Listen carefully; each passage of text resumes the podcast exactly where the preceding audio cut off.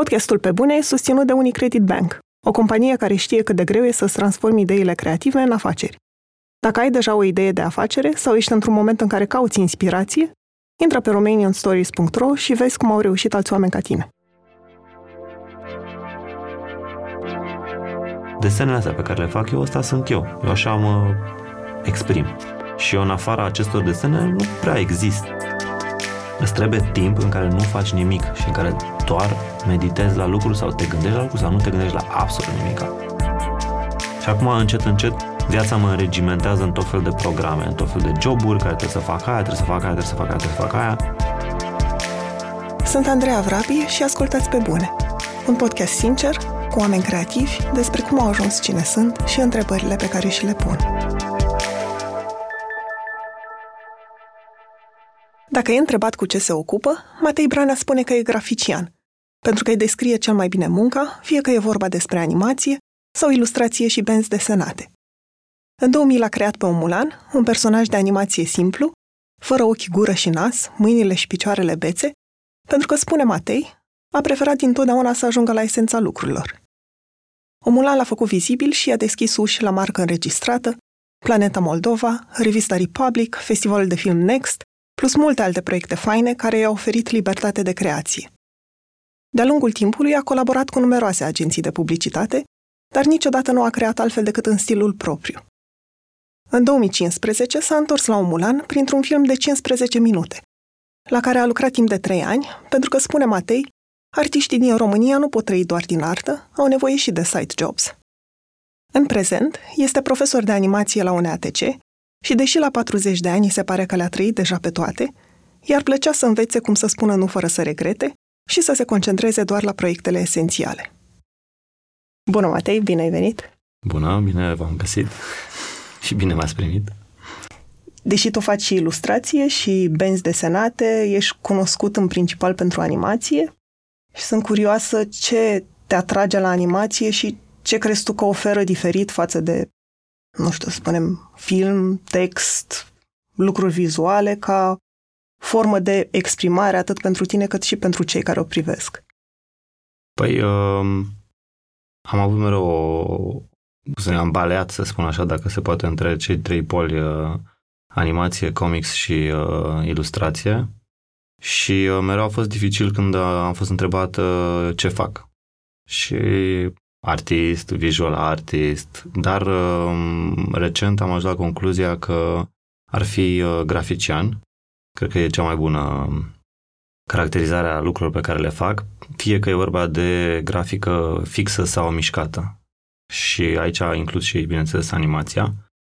Dar uh, nu o văd uh, mai diferită de celelalte lucruri pe care le fac uh, și este cumva la fel de time consuming, depinde, se obțin alte lucruri, este însă cu totul și cu totul altceva decât uh, grafica clasică, având și dimensiunea sonoră acolo și povestea asta cu timpul, ceea ce o face destul de, dacă nu cea mai dificilă, cred că pot, posibil și dintre artele cinematografului aș putea să spun, adică se vede asta și din cât durează să faci un film de animație față de un film de ficțiune, să zicem. Um, altfel, uh, nu mi se pare că se diferă foarte mult animațiile pe care le fac de desenele pe care le fac cumva. Ce crezi că e mai important să genereze atât benzile tale desenate cât și animațiile, empatie sau umor? Ce urmăresc eu e umorul în general uh, sau cel puțin Asta e formatul în care mă exprim eu cel mai bine, să spun așa, sau care îmi face mie cea mai mare plăcere, adică mie tot timpul mi-au plăcut chestiile amuzante. Când eram mic citeam caricaturile din almanahul uh, Urzica, uh, după aia animațiile de la televizor erau în general bazate pe umor, tot timpul mi-au plăcut uh, chestiile scurte, uh, știu că pe la Bulgaria am văzut la un dat, uh, a fost fabulos, am descoperit niște, au fost niște animații cu ocazia unui campionat de fotbal și le băgau în pauză și erau superbe, superbe, foarte scurte, foarte, foarte grafice și foarte, foarte interesante. Uh, și cumva umorul mi-a venit mie natural, deci cumva asta ar fi form, prima formă de expresie, dar uh, poate să fie câteodată doar o, un lucru superficial care ascunde alte lucruri, dar adică în general nu încerc să transmit eu un anumit mesaj, uh, am eu o anumită predilecție pentru un anumit tip de exprimare a unor mesaje, să zic așa, dar nu pun plan acum, vreau să transmit asta sau cum vreau să învăț lumea asta, nu. În general, mi-aleg o temă sau mi se dă o temă sau mă preocupă un subiect și uh, intru în zonă, mă conectez și mâna începe să lucreze și din creier de acolo se creează uh, uh, niște imagini și în funcție de asta uh, transmit cumva, și, dar prefer umorul în general uh, unor lucruri serioase. Cum poate la început eram mai serios, uh, dar uh, nu știu, în adolescență să zicem. Dar tot timpul am avut și partea asta umoristică și m-a atras în, în mod uh, direct și real și știu, Bine, și am de ea. pus întrebarea ca și cum cele două se exclud, pentru că dacă ceva are umor, nu înseamnă că nu ajungi să înțelegi personajul, că de fapt adică, asta e empatie. Știu, mi se pare că dacă e ceva ce aș putea, dacă, adică mi se pare că dacă e ceva ce aș putea să, nu știu, să re, nu să reproșez, dar un lucru care cred că uh, poate să fie uh, ameliorat în viața noastră e să vedem lucrurile și cu umor.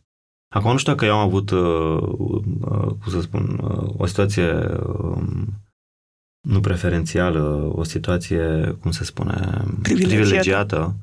Și pot să am umor, că nu știu, poate să sunt situații de viață în care dacă vin una după alta așa te răpun, dar uh, mi se pare că lucrurile trebuie să mereu light, uh, cu umor asta ne diluându-le importanța și seriozitatea. Uh, sigur că, mă rog, dar este și o, o de fapt e o formă de scăpare până la urmă, pentru că în orice lucru extrem de nasol ai fi, Uh, există situații în care, dacă e cu umor, cred că poți să scapi și niște traume super dure, numai că na, de, trebuie să fii și construit așa, bineînțeles.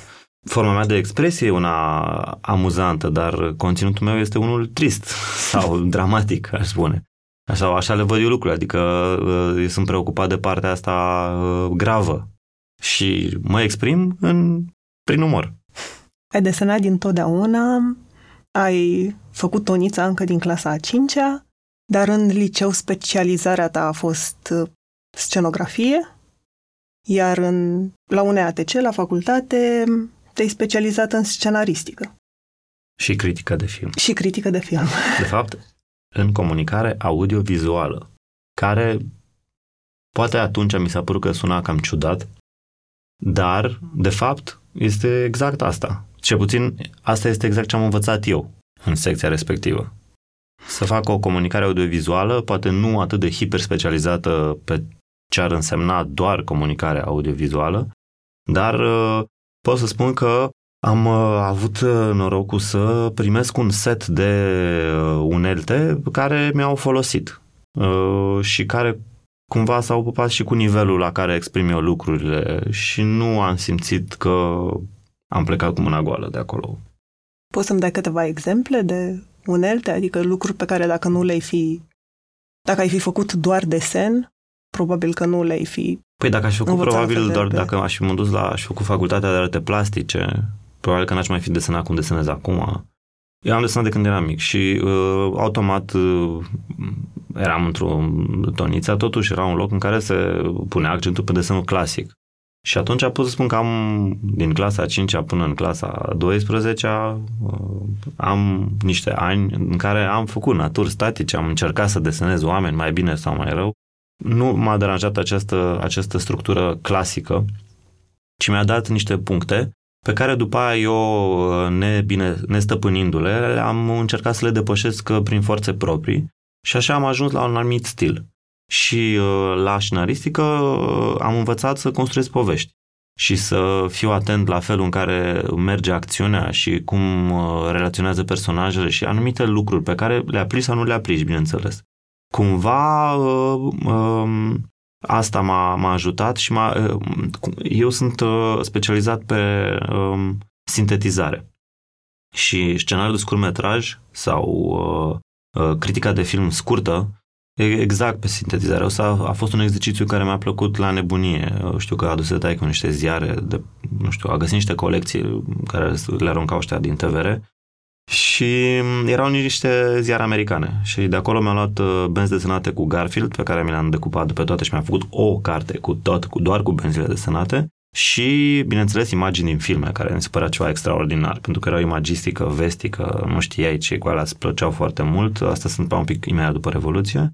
Și acolo am observat prima oară formatul ăsta pe care l-au americanii, care spun a stunning movie, nu știu ce, și Shining, la Variety. Și tot timpul ai așa un fel de trei cuvinte care spun un fel de ceva, un fel de advertising la și semnat de cineva. Și asta mi s-a părut superb. Și am avut un exercițiu de tipul ăsta la, uh, la critică de film as, domnule, deci, pam, am făcut perfect, eu mă simțeam acolo, a fost, ce puțin așa mi s-a părut, nu mai știu ce notă am luat, dar știu că m-am simțit foarte confortabil în zona asta, mai mult decât să uh, lungesc. Adică procesul meu de lucru este uh, la fel de lung probabil ca celălalt proces de lucru, numai că în loc să stau să scriu mult, eu tai foarte mult până ajung la ceva cât mai concis. Și ăsta e mecanismul în general, la orice poveste, de ce să fac două cadre când pot să fac unul, de ce să... A, dar când e, știi, o chestie de genul ăsta, alegerea, cum poate să fie cel mai eficient uh, comunicarea prin imaginea pe care o fac eu și, iară, cumva, bănuiesc că asta mă duce în zona de design. Care a fost prima animație pe care ai făcut-o? Hai să zicem așa, uh, după ce mi-a plăcut animația, prima oară m-am întâlnit cu animația la Tonița, pentru că Tonița este ceva super special uh, în privința aceasta, are secție de film de animație și a avut de când făceam eu clasa 5-a. Uh, ce puțin de când făceam eu clasa 9 când am ajuns, a existat secție de animație. Și uh, la secția de animație, înainte de a afla de secția de animație, am văzut o fată în parc, la Tonița, unde cred că ori eram la început de ore, că eu de chiulit nu prea am chiulit la piața mea, vorba unui prieten, ce, aoleu, cred că mito așa zis. Integralist? Pf, pleacă dracu de aici. Păi cum, n-ai avut restanțe niciodată? Uh, nu. Păi cum, păi, nu știu, și mă duc vara, să, cum adică să mi le las pe vară? Mi-am făcut și gata, oricum era super simplu să le iei, adică n-am înțeles. Uh, și uh, fata asta, pe lângă faptul că era foarte atrăgătoare, așa, uh, avea o pagină pe care desena un pui și îl desena în tot felul de poziții și avea numai capete de pui cu expresii și pe aceea uh, uh, puiul cu tot cu corp și cu expresii. Și am, mă uitam, era fascinat, era exact ca desenele animate pe care le aveam la televizor. Și am întrebat-o, zic, ce e? Ce e asta? Zice, asta e un personaj, îl fac pentru animație. Bun. Uh, după care, când am ajuns la secția de animație, am făcut acolo, cred că un ciclu de mers și ne-am învățat o chestie cu un uh, decor, dar nu mai știu de ce nu m-a atras. Și uh, după asta, în uh, facultatea de film, tot desenând, desenând, desenând în continuu la cursuri de, cum ziceam, colegii mei, uh, la un moment dat spunea, băi, eu nu mai stau în bancă cu tine, că nu pot să mă uit decât la ce desenezi tu acolo în continuu. Și din cauza că desenam foarte mult la cursuri, uh, am luat și obiceiul ăsta, încurajat fiind și de taic mereu să mă duc la profesori să le arăt ce fac, la cei pe care îi estimam Uh, am mers la profesorul de animație, care era Radu Igoșag, și uh, i-am arătat uh, ce fac și a zis, a, trebuie să faci film de animație. Bun, și atunci am făcut în, practic, în ultimii doi ani de facultate, am făcut un film de animație. Uh, avea un precursor al personajului pe care am ajuns să fac până la urmă pe Omulan și uh, tot așa esențializat, pentru că nu, uh, mai puține detalii înseamnă mai puțină muncă, dar trebuie să fie foarte bine făcute, deci mai multă muncă. Uh, și uh, am făcut filmul ăsta și mă întrebau colegii, colegii mei de an făceau două filme pe an. Și zic, bă, dar când termin cu filmul ăla, că tot la ala lucrezi? Zic, băi, pf, nu știu, durează, că și pf, când a venit cu vraful de desene, adică 6 minute, 12 desene pe uh, secundă, do the math, nu știu, multe, niște alea pe care le folosești, bineînțeles. Deci asta este. Și el a fost uh, primul film de animație, după care următoarea etapă a fost um, iară la îndemnul tatălui meu, uh, m-am dus uh, la Radu Nicoară, care era profesor în facultate și am zis, nu știu, vreau și să mă angajez, că el avea o, o firmă de advertising și uh, a zis da și acolo am avut libertatea să uh, fac filme de animație. Uh, eu veneam cu scenariu, mie îmi veneau ideile, Radu dacă îi plăceau, nu intervenea, dacă mai avea ceva de spus, mai spunea cumva, dar a fost super relaxat cu mine. Era ok, aveam un job, era plătit studențești, dar făceam ce vreau, absolut ce vreau. Adică a fost o zonă am făcut trei seriale, am făcut uh, și în perioada aia era un boom în animație uh, în web. Uh, marea problemă era viteza internetului. Pe vremea aia încă aveam... Aveam... Cred că asta înseamnă cât? 99?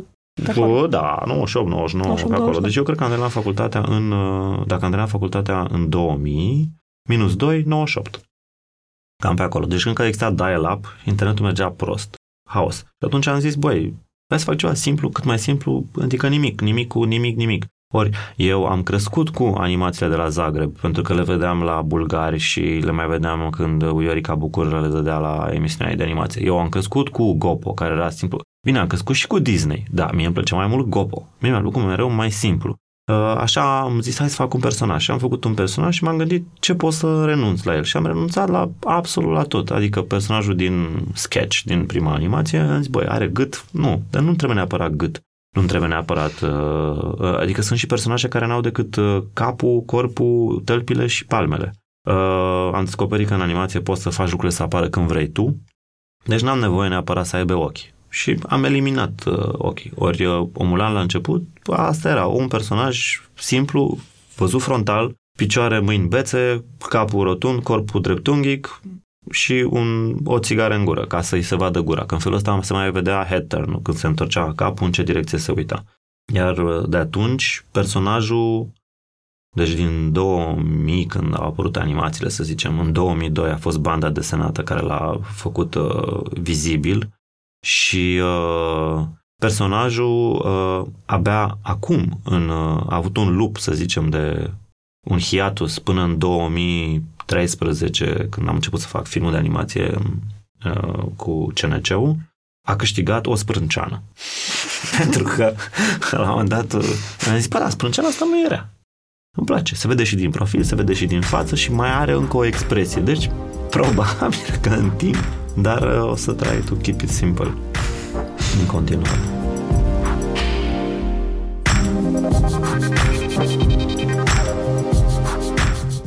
După um, Omulan a început colaborarea cu marca înregistrată? Da.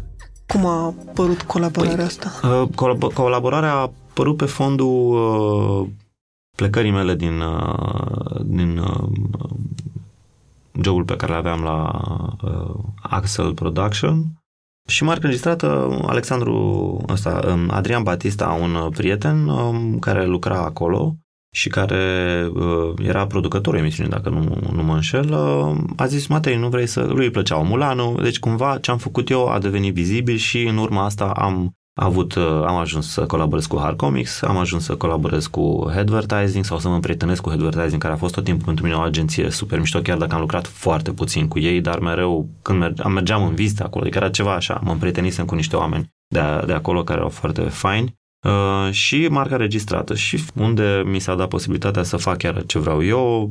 Eu primeam, eram într-o echipă super mișto, era Andy Moisescu care era MC-ul, ca să zicem așa, și uh, lucram de pe azi pe mâine într-un fel, adică aveam, cred că, maxim trei zile la dispoziție în condițiile în care produceam undeva între un minut jumate, două, trei minute de animație, hai că trei nu, s-a întâmplat odată, poate.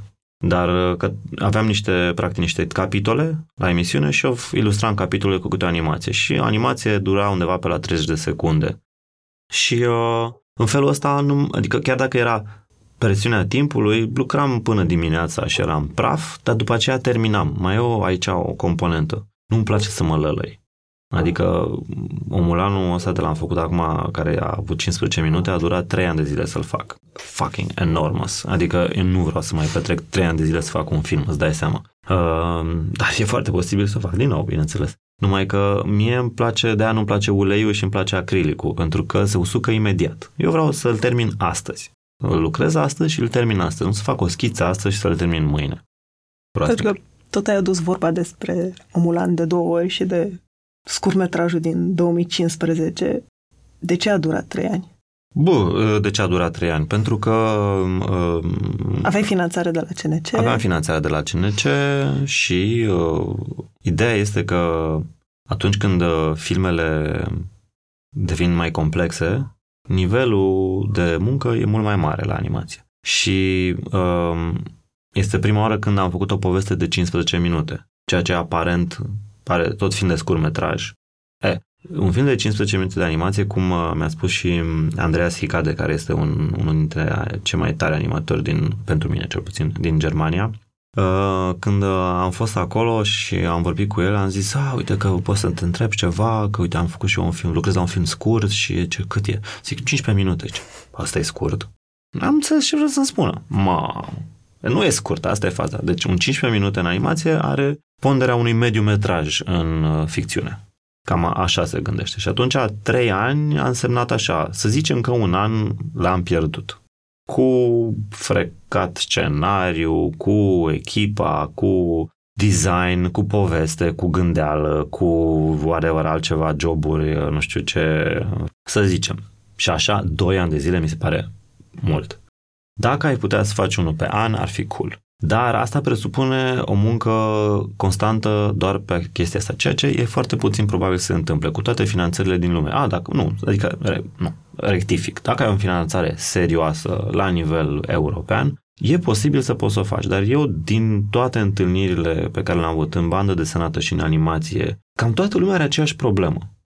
Uh, doar că se raportează la economia țării în care trăiesc ei. Adică e foarte simplu. Eu am trăit o vreme la Berlin Uh, și uh, pe lângă faptul că îmi place să spun asta, că sună bine, uh, pătrunjelul la Berlin costă un euro. Pătrunjelul în România costă un leu. A, zic, nu este pe cât costă, este pe unitatea de bază a monedei respective. Deci cam așa stă treaba.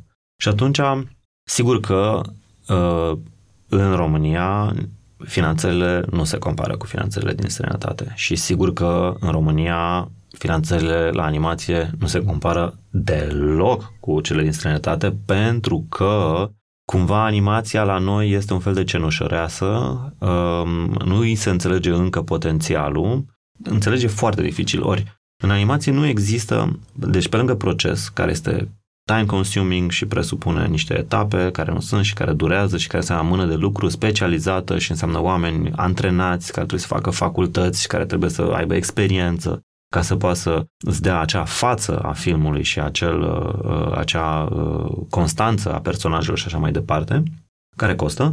Uh, a doua, al doilea lucru care costă și el este um, faptul că nu există nimic în animație. În cinema ai luat camera, ai pus-o, ai filmat o realitate care există, cu ambulanța care trece în spate, cu câinele care a intrat fără să vrei în cadru, cu lumina care există și mai vii cu adjuvanți.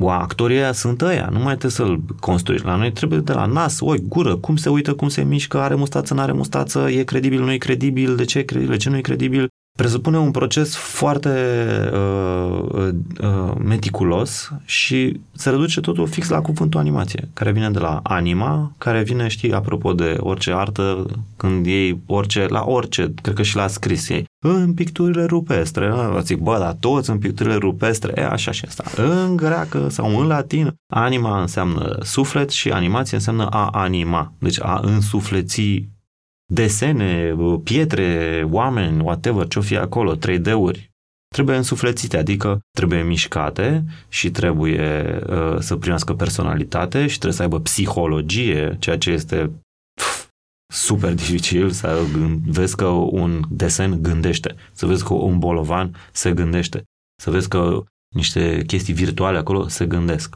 Și atunci dacă vrei să iasă bine și să fie credibil, costă. Dacă nu, este o chestie din aia, o frecție și nu înțelegi de ce e prost, că ai plătit pentru 3D, totul, toată lumea așa a făcut treaba, dar nu e. Revenim. Ca autor, uh, ai nevoie uh, de timpul ăla pentru tine. Și timpul ăla pentru tine, dacă aș vrea să fac în fiecare an un film, să străiesc doar din filme de animație, ar însemna că, hai să zicem, că reușesc să mă uh, pun doar pe animație și fac unul pe an. Dar însemna că trebuie să câștig pe lună exact cât să mențin statutul meu, uh, nu știu, consumerist și uh, nevoile artistice. Uh, trebuie să văd expoziții, trebuie să fiu informat, trebuie, nu cunoști, aparatură, nu mai vorbim că totul e pe aparatură, adică dacă mie mi se strică mâine computerul, paf, 3000 de euro, direct, să-mi iau ceva nou. Deci, practic, cumva asta e ca artist, uh, e, în primul rând, nu e ok nici să, adică nu că nu e ok, e ideal să ai toți banii din lume să faci ce vrei tu, dar uh, eu consider că lucrurile, pentru lucruri trebuie să muncești să ajungi la ele. Adică dacă ți se oferă, e, îți fură plăcerea de a le fi cucerit tu, știi? După ce ai cucerit, ești fericit, după aia nu te mai interesează. Dar până acolo e un challenge și challenge-ul e important pentru drive-ul artistic. Că îți pui problema, ce o să poate desenezi omul până la 100 de ani, poate, e și asta o, o chestie, știi, uh, tot timpul m-am simțit apropo de el, că de-aia am și făcut filmul, zic, băi, eu am început cu personajul ăsta care a fost super mișto, mie mi-a plăcut foarte mult, după care uh, a fost extrem de personal și de la început am avut concept pe el și am zis, băi, nu vorbește niciodată, foarte multe chestii mi-au impus niște reguli cumva și una dintre ele era că și nu o să fie niciodată de vânzare. Adică nu o să asociez niciodată un produs cu omulan. Maxim de compromis pe care aș putea să-l fac este dacă mă asociez cu un brand pe care îl respect și a cărui valori uh, uh, mi se pare ok să le promovez sau cu care e ok să mă asociez, dar în condițiile în care Omulan este first și uh, America second. Atunci atunci este ok. Deci doar în punctul ăla. Deci e foarte restrictiv pentru mine și am zis, mă, am făcut o grămadă de compromisuri în viața asta, zic, de asta mă țin. Drept urmare, zis, bun, și în advertising ce naiba fac? Trebuie să fac altceva. Și atunci am dezvoltat alt tip de grafică și de ilustrație, cu mult mai multe detalii, cu așa, pentru partea comercială sau alte părți. Și uh, am zis, și m-am luat cu advertising-ul și pe aceea am zis, bă, da, fac, câți ani au trecut? 10 sau cât, nici nu știu, 8 sau, nu, 2015, 2002, 12, 13, 13, wow, too much. Trebuie să fac un film. Ai spus mai devreme despre Omulan că ce-mi place să te auzi de... pe tine din când în când. și am dat și seama mie. că vorbesc foarte mult. Uh, ai spus mai devreme că Omulan nu a fost niciodată de vânzare. Pentru că ai lucrat și în publicitate. Marca înregistrată era un proiect la care aveai libertate creativă, la Planeta Moldova la fel ai avut, la Republic, unde aveai o bandă desenată la sfârșitul revistei, la fel libertate creativă, în publicitate unde bănuiesc că se lucrează pe un brief, fiind și anumite constrângeri la pachet cu brieful. Ai simțit vreun moment că nu te poți adapta la stilul din publicitate? Mi-am asumat că, adică eu am considerat tot timpul important ceea ce fac eu și lucrurile pe care le fac cum le fac eu. Și am observat că există la un dat în publicitate cerința de a face ca alții. Și mi s-a părut că asta e un lucru care nu mă caracterizează pe mine să fac ca alții. Mai ales că, în, prim, în primul rând, eu nu știu să desenez realist. Ori în publicitate, în general, se dorește realist. Realist și, în general, nu cel mai mișto realist. Adică se mulțumesc cu ce le vine. Se vrea realist? Nu sunt eu. Se vor supereroi? Nu sunt eu și așa mai departe. Sigur că puteam să mă chinui să fac Superman și așa mai departe, dar am zis că, păi, nu mă caracterizează și eu trebuie să fac ce vreau să fac eu. Și atunci mereu am pus problema așa. Pentru că ei au venit la mine în primul rând pentru că Omulan și pentru că marcă înregistrată și pentru că. Și atunci am zis, bun, păi atunci asta avem de vânzare. Ehm, deci a fost, asta a fost clar. Stilul Branea sau stilul meu, că nu țin neapărat uh, brane la omulan acolo. Dar și, cumva mi-am păstrat stilul uh, care a devenit o semnătură, să zicem, și a devenit o noțiune. Și au existat acest, acest tip de negocieri, dar cea mai mare problemă la publicitate nu era asta, erau lunile care treceau până să primeai bani. Și asta m-a făcut să fiu atent și să îmi dezvolt propriul meu stil de lucru la nivel de contracte. Ideea e că eu uh, am o problemă, încerc să văd care e problema, atunci încerc să o rezolv. Am văzut că nu vin banii la timp și am zis, băi, nu se poate, adică eu fac un job și putea să fie pentru 10.000 de euro sau putea să fie pentru 1.000 de euro. Era la fel de penibil în ambele situații. Sau putea să fie pentru 100 de euro. Zic, dude, au trecut 6 luni. Where is the fucking money, Lebowski? Și pe aceea eu trebuie să sun, să dau telefoane, să, dacă n-am sunat de trei ori cel puțin în viața mea, zic că mi-a ars computerul uh, și am deadline mâine și trebuie să-mi iau nu știu ce monitor și vă rog dați-mi banii. Și haide că mi-au dat. Zic că, băi, Era zic, adevărat măcar? Uh, nu, normal. Dar, uh, bine, l-au dat, nu, mi s-a întâmplat tot să mi se ardă monitorul, dar atunci lucram cu cineva care era ok, adică cu festivalul Next și mi-a murit monitorul uh, și cu ei uh, nu eram prieteni. Și știam că vin banii greu și că e altceva. Și nu aveam o problemă cu asta și am zis, nu e nicio problemă, mă bătesc când aveți banii. Tot timpul au plătit însă. Dar când m-am trezit că mi-a ars monitorul, am zis, guys, și au zis ok. Și nu era un monitor ieftin, pentru că profi, da? De, de, dar mi l-au cumpărat. Și a fost super ok. Deci, înțelegi, e vorba de civilizație, ce e vorba de felul în care, de bun simț, cred eu că este vorba. Ori o corporație, în general, nu are bun simț.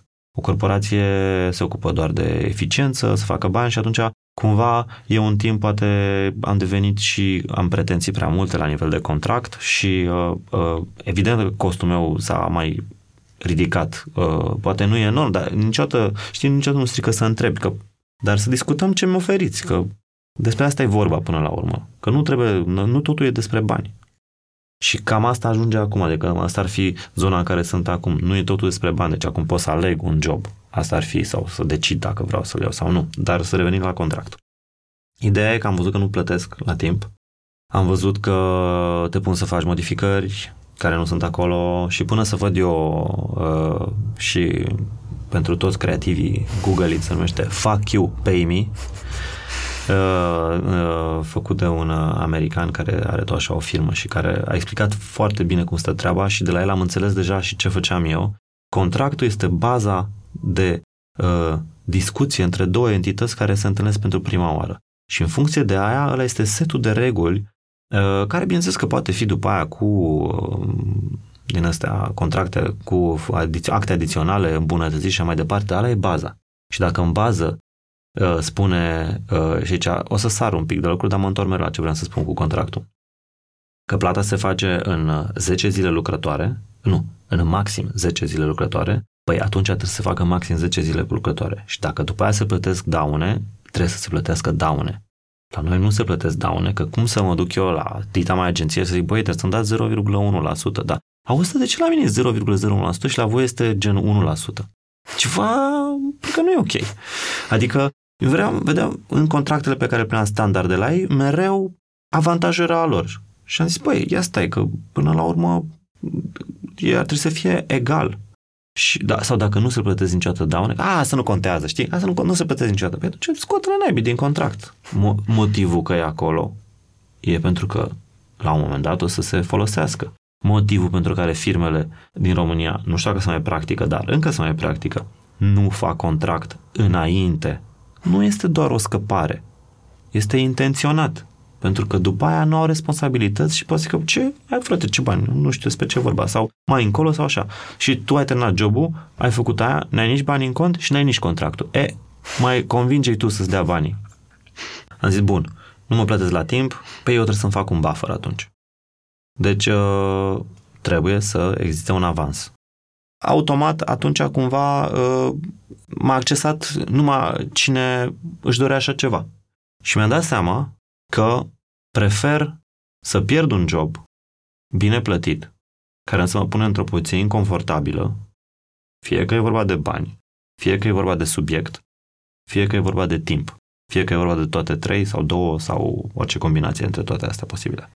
De fapt, cu excepția unei situații în care aș fi complet muritor de foame și aș zice, băi, n-am, trebuie să-mi plătesc chiria. Asta e, atunci n-ai ce face. Mai faci și muncă de sclav. Dar uh, în afară de situația asta, păi eu mai bine nu fac jobul ăsta și fac ceva pentru mine pe zero lei care mă face pe mine să cresc mai mult, nu știu cum să spun, decât să rămân frustrat la final. Pentru că asta se întâmplă.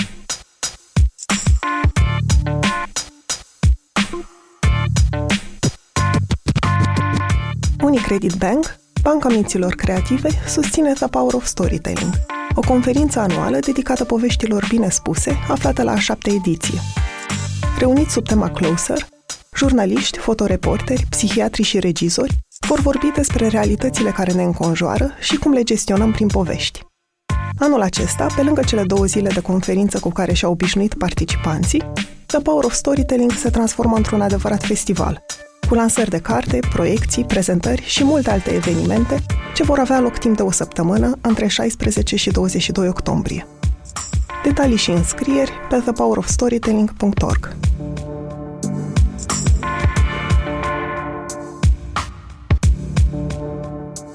Lucrezi de foarte mult timp pe cont propriu. Reușești să-ți organizezi timpul? Ai vreun, nu știu, sistem sau te lupți cu asta?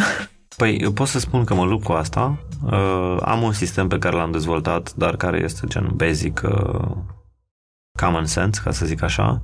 Sunt convins că există, uh, cred că dacă aș face un crash course din ăsta, dacă s-ar face un, un uh, Creative Mornings, așa, uh, despre how to organize your time, ar fi super, pentru că cred că e de ajuns să-ți explice un om sau o săptămână, ori o săptămână, ori o zi, ori o oră, cum, care, cum să-ți organizezi timpul, nu că cum să organizezi timpul tău, ce factor trebuie să iei în vedere și pe aceea ți program, că sunt mai multe formule și nu știu ce. Dar există clar o chestie de time efficiency. Și cumva am ajuns la niște concluzii care că sunt de bun simț, numai că e foarte dificil să aplici și să ai rigoarea de a aplica. Că și așa e prea multă rigoare și oricum dacă e ceva care mie ca artist nu-mi place sau mie ca Matei Bran nu-mi place sau ca human, este acest program. Eu am învățat să nu lucrez cu program. Am învățat că să-l desenez până pic și după aceea dimineața mai fac altceva și după aceea astăzi nu fac nimic și după aceea mă duc undeva. Și acum, încet, încet, viața mă înregimentează în tot fel de programe, în tot fel de joburi care trebuie să fac aia, trebuie să fac aia, trebuie să fac aia, trebuie să fac aia timpul a început să se uh, ducă cu o rapiditate imensă și încă sunt uh, uh, liber. Adică va fi și mai nasol, și mai nasol, și mai nasol cu timpul. Dar ideea că, că duci cât poți să duci. Cam așa ar, ar fi uh, uh, o chestie și cu timpul mi se pare așa că sunt foarte puțini uh, artiști care reușesc să trăiască din uh, a face strict artă. Uh, enorm de puțini. Câtă lume face muzică? câți ajung din milioanele de muzicieni să aibă un hit care să fie și pe bune și să fie o formație și care să facă după aia. Deci șansele sunt mici. Asta nu înseamnă că, nu, că noi nu putem să ne oprim pentru că asta facem. Majoritatea au un side job. Side job e cel care îți oferă uh, stabilitate și poți să-ți faci artă. Dar tu nu poți să faci și job și artă în același timp. Că nu, dacă am azi de făcut 5 zile, 5 ore altceva sau 3 ore altceva, să cam dus ziua, nu știu cum să spun. Deci uh, tu ca artist ai nevoie de toată ziua aia să te concentrezi. Și tu ai nevoie de timp în care să nu faci nimic, în care doar să freci menta, de fapt tu lucrezi frecând menta, pentru că ziceai de ce menta, dar menta asta e interesantă, poate o convins și ce ai bun și pune niște unguri de pin și mm, it's nice. Um, dacă îți alegi un job, um, ori e part-time și ideal ar fi să fie, nu știu, două zile pe săptămână și restul să faci chestiile tale. Ideea e că joburile astea te drenează de energie și știi, și a lucrez când ajung acasă. E yeah, right. Ajungi acasă, ciuciu mai lucrezi, nu mai lucrezi nimic, să ai cu ochii în tavan și zici, oh, um, altfel, uh, mai poți să faci la un volum mai mare, zici, bun, lucrez trei luni, știi, temporar, lucrez temporar, bag la negru acolo și sunt sclav și după aceea mă opresc. Adică, nu știu, fac niște chestii și jumătate de an mă opresc, sau un an mă opresc, sau trei luni mă opresc și cumva ar fi ideal să fie, eu sunt artist și vreau să fiu plătit. Păi, nu se întâmplă așa. Din și păcate. tu cum faci acum? Mai ales uh, pentru că și predai la păi, NATC. Deci ce spuneam? Îți trebuie un job pe lângă. Uh, și eventual să-ți facă plăcere, ceea ce mie îmi face plăcere. Și uh, am luat ceva care, cel puțin la nivel de experiență, e minim atât, e interesant.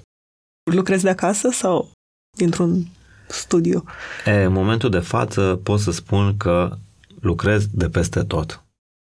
Adică lucrez de acasă, lucrez de la studio, lucrez de la facultate și lucrez de la încă un loc din facultate. Și uh, cumva în toată nebunia asta a reușit să mă descurc pentru că am un hard disk. portabil și atunci îl bag pe ăla și gata. Dar a apărut asta dintr-o nevoie? Ți-ai dat seama că dacă stai doar acasă nu mai există delimitare? Nu, nu, nu. Inițial am stat acasă și mi-a plăcut foarte mult și era ok și e confortabil. După care mi-am seama că stau prea mult în casă și că nu ies. Se întâmplă așa. Stai o zi în casă, stai a doua zi în casă, stai a treia zi în casă. De pe la a treia zi, a început din a doua, se cam duc resursele. Nu mai e pâine, dar mai e bucata asta uscată. Hai că nu e oribilă, o ronță e pasta. Mm. După care încerci să tot inventezi și de fapt îți dai seama că deși ai putea să ieși, să-ți cumperi, ceva te reține. Tu ai vrea, te, ești stresat că nu ieși din casă, dar nici n-ai ieși. și zic, bă, asta nu e sănătos. Uh, ai vrea să te vezi cu prietenii, dar nu vrei să te vezi cu ei. Uh, sihăstria cumva te face că atunci când ajungi în, la o petrecere, pf, you cannot enjoy it oameniți se par tâmpiți, inutili, aiurea, totul e groaznic, nu știu ce. Deci uh, am, când mi-am dat seama că mă trezesc și că uh, de fapt sunt în pijama cu genunchii reci uh, la computer și s-a făcut șase și nici n-am mâncat, zic, băi, nu e ok. Haide să separăm puterile în stat. Acasă e pentru acasă, Adică și acasă nu mai aveam zona aia de enjoy, știi, să mă așez, să citesc o carte, știi cum vezi în, în reclam, știi, un fotoliu, un loc de citit. Eram doar computer, călare pe computer de dimineața până seara, bă, și computerul ăsta, știi? Și pe aceea ce faci? Te uiți pe Facebook până la două și la nimic, adică dacă te întrebi și ce ai văzut. Uh, e chestii, niște ceva, mai dat niște știri, uh, pf, varză. Deci, noi am schimbat un televizor pe altul și uh, lucrăm în el și atunci stăm în el și făcea, zic, băi, da, eu nu stau decât în fața ecranului ăsta și vreau să mă uit la un film, tot la asta. Și vreau să, tot la asta. Făcea, pap, în pat, lângă, exact lângă. Uh, îmi place să am o distanță și distanța asta între locuri e bună pentru că acasă e spațiu în care mănânci, uh, citești o carte sau te uiți pe Facebook. Uh, la atelier este locul în care lucrezi sau te uiți pe Facebook în același timp. Dar faci un drum de acasă până acolo. Te mai gândești la niște lucruri, adică creierul nu funcționează dacă ai tot timpul uh, sub presiunea de a rezolva chestii.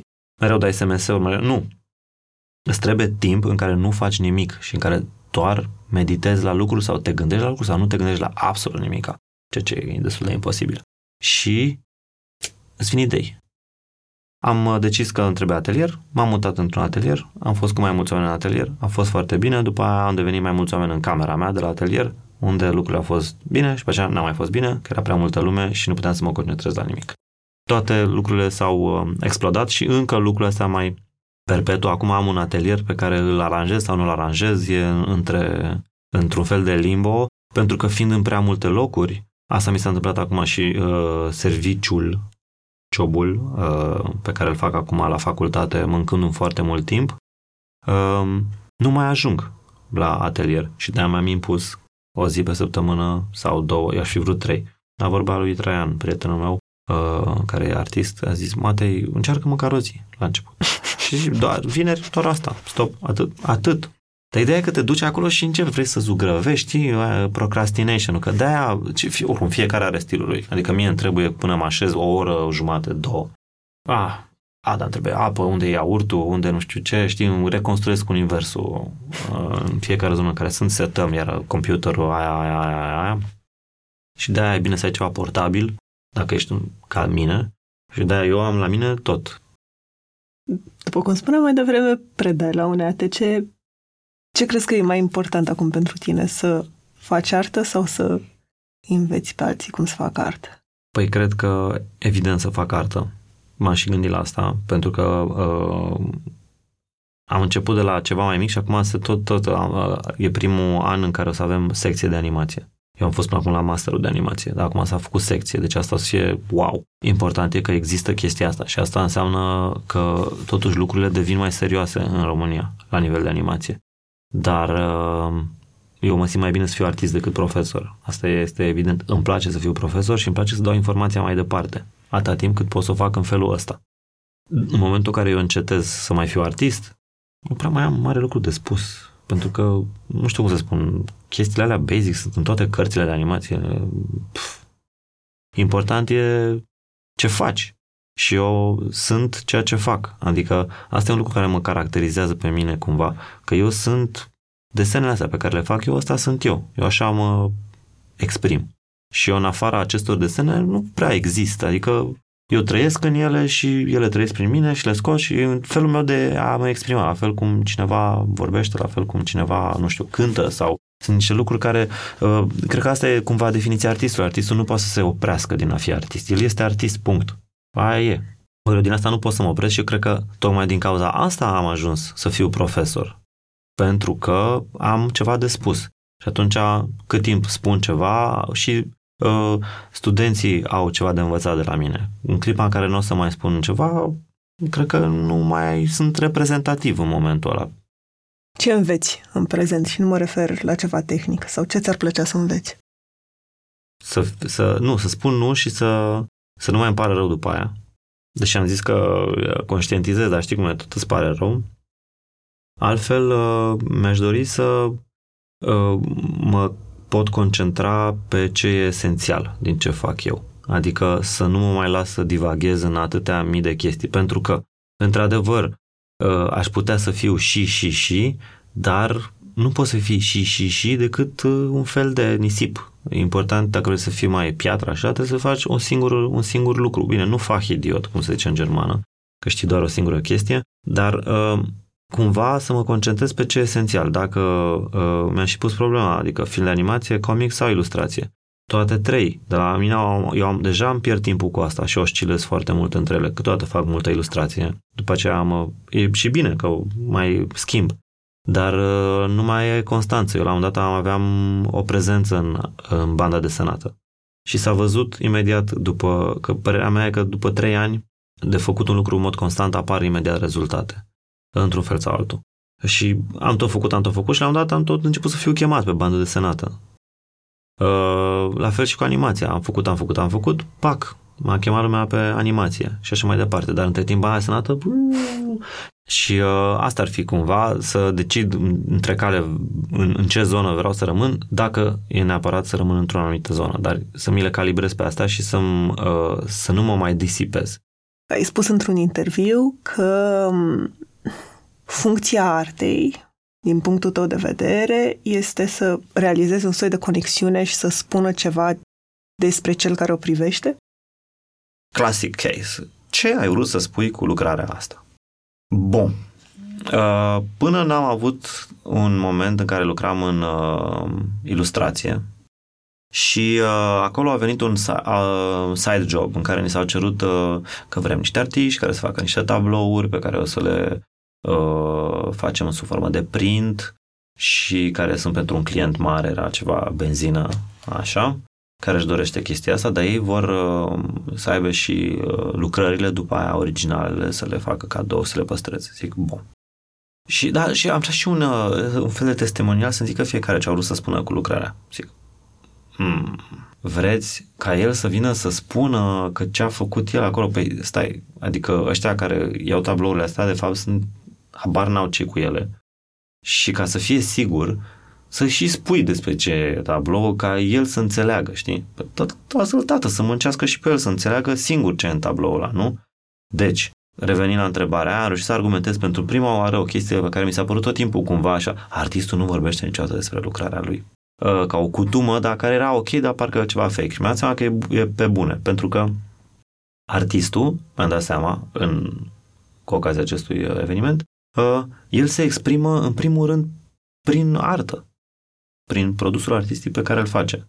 Ori ăla este modul lui primar, principal, de a se exprima. El nu se exprimă prin cuvinte, că dacă era prin cuvinte, se făcea poet.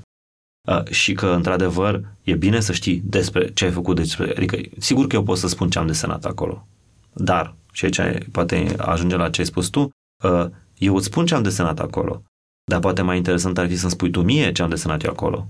Pentru că atunci eu știu ce am desenat, tu ai văzut altceva, ah, eu câștig ceva de la tine, că tu îmi spui ce ai văzut acolo și eu zic, uite, asta nu m-am gândit niciodată, că poate și asta e adevărat sau ești varză, n-ai înțeles nimic. Mi-ai spus ceva despre tine, nu despre lucrare, știi? Dar, sau poate că e doar în capul meu și m-am exprimat pe greșit. Este clar că uh, referitor la produsul artistic, ele sunt niște filtrări ale realității de către, prin persoana uh, autorului. Și uh, e ca un fel de time capsule. Ai avut un input, a trecut prin tine și ai scos un output. Și outputul ăla este o sinteză sau un comentariu sau un ceva care uh, evidențiază un lucru.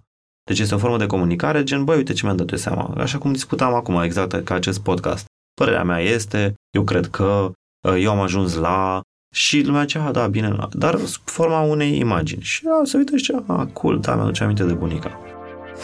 O cumpăr. Sau o iau, sau o fur.